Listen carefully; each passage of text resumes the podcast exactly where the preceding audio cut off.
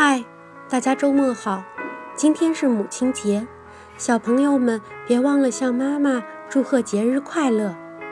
今天我们要讲第四章《魔法树上的人们》。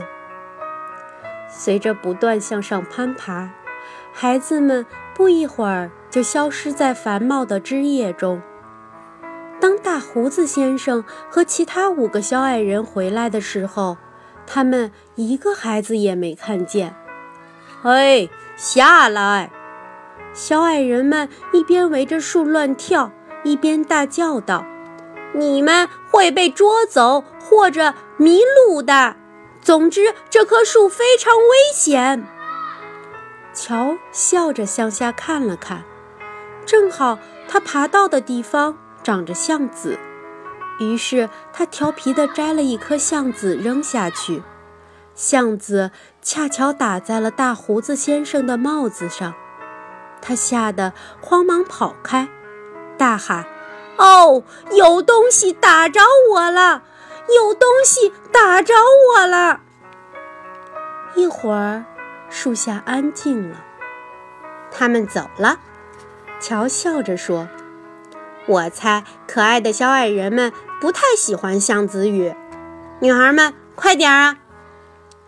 树如果长着橡子，肯定就是橡树。贝西一边爬树一边说道。可是就在他说话的时候，他忽然吃惊地发现，身边的果实竟然是一颗带刺儿的栗子壳，里面还有栗子。天啊，贝西说：“这儿长着好多栗子，多么奇怪的树啊！”哇哦，希望更高的地方长着苹果和梨。呵呵，弗兰尼咯咯的笑，好特别的树啊！哼，很快他们就爬得很高了。当乔扒开叶子向周围看去时，他吃惊地发现，他所在的位置比森林里最高的树还高。他和妹妹们低头看其他树的树顶，感觉就像在看一大块宽阔的绿地毯。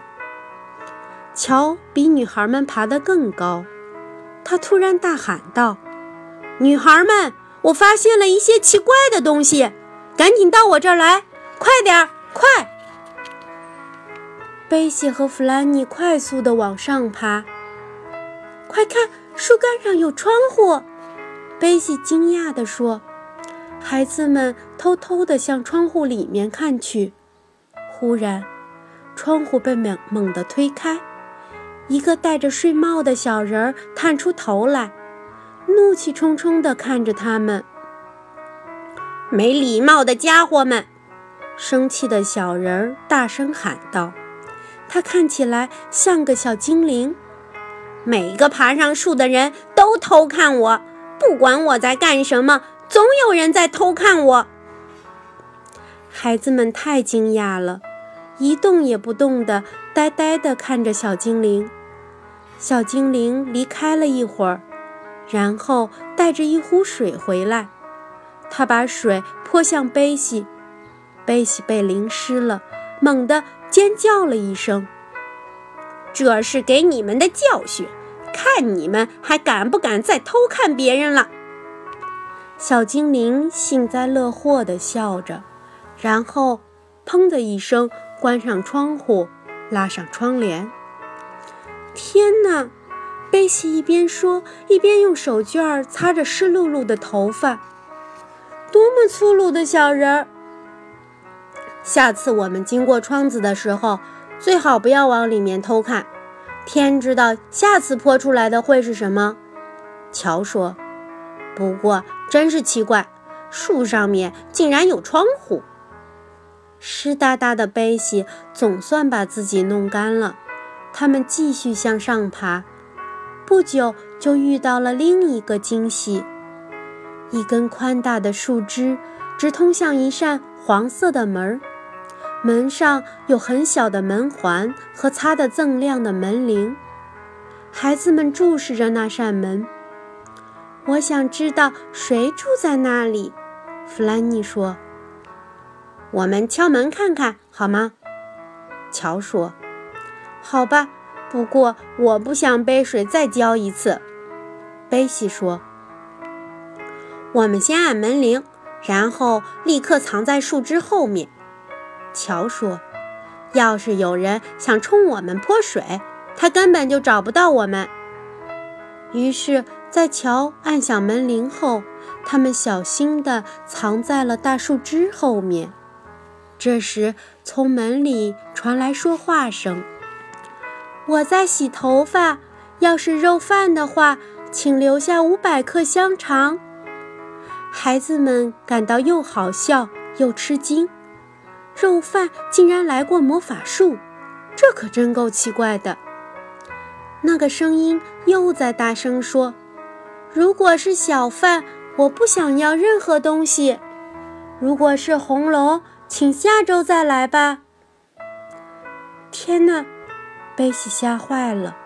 红龙，我不喜欢听到这个名字。这时，黄色的门开了。一个小仙女走了出来，她蓬松的头发披在肩膀上，她一边用毛巾擦头发，一边注视着孩子们。“你们按的门铃？”她问道。“你们想干嘛？”“我们只想看看谁住在这个有趣的小树屋里。”乔一边说，一边朝昏暗的小屋里面看。小仙女笑起来。她有一张非常甜美的脸。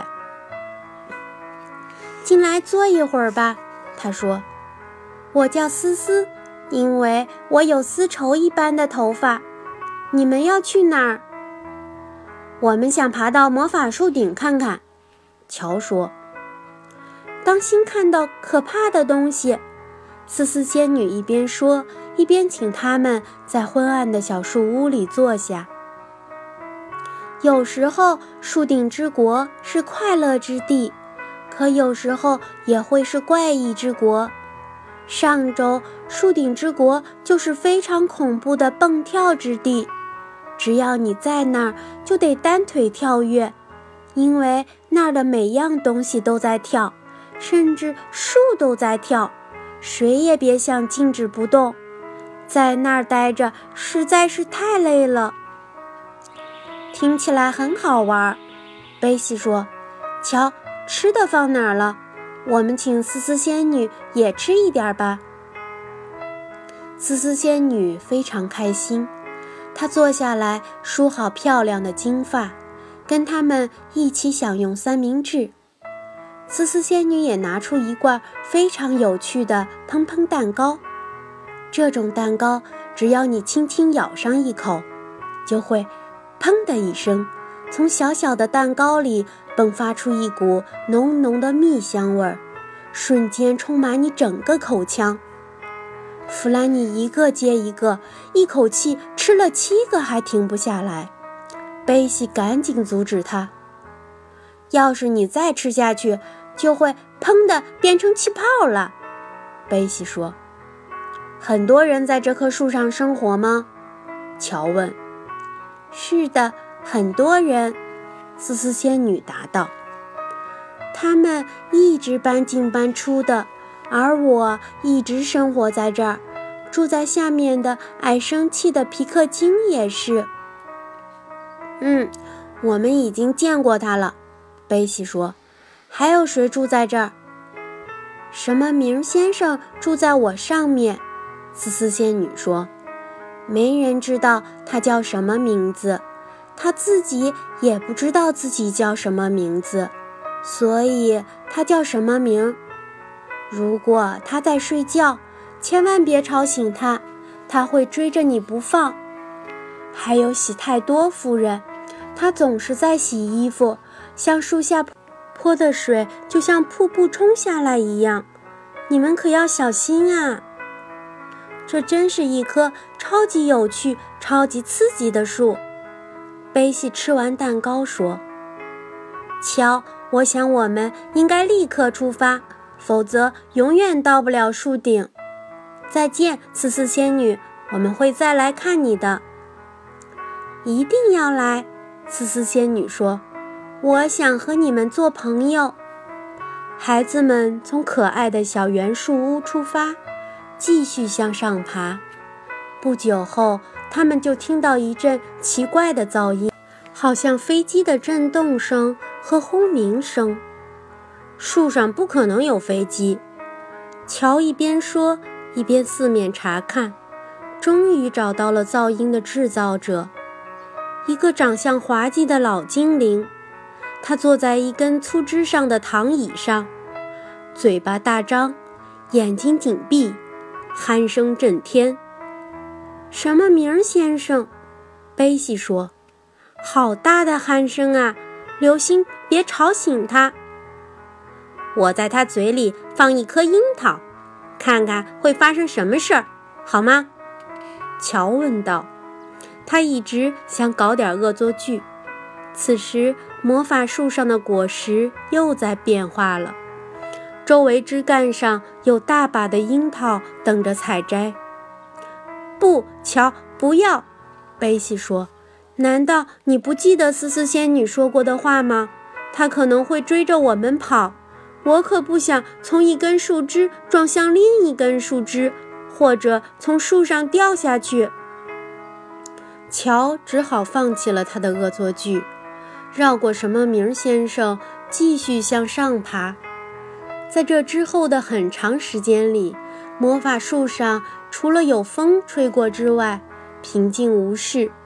孩子们也没再经过任何房子或窗户。突然，他们听见另外一种噪音，非常非常奇怪的那种。他们仔细听着，这种声音很像瀑布的轰鸣声。乔猛地意识到这是什么声音了，是喜太多夫人泼的脏水。他大喊一声：“贝西，当心！弗兰尼，小心！”只见大量带着肥皂泡的蓝色的脏水倾泻而下，乔躲过去了，弗兰尼滑到宽树枝的下面去了，只有可怜的贝西从头到脚被浇了个透，他大声尖叫起来。乔和弗兰尼把手绢都借给了他。真倒霉，贝西叹息着说：“我今天被浇了两回。”。他们接着往上爬，经过更多的小房子和小窗户，可是没看见任何人。最后，一大片白云出现在他们头顶。乔惊奇地说：“云里有个洞，树枝从那儿穿过去了。”我相信，我们爬到魔法树顶了。我们穿过云洞，去看看上面是什么地方吧。出发！贝西和弗兰尼大声回答。他们接着向上爬。好了，我们今天的故事讲完了，感谢大家的收听，祝大家周末愉快。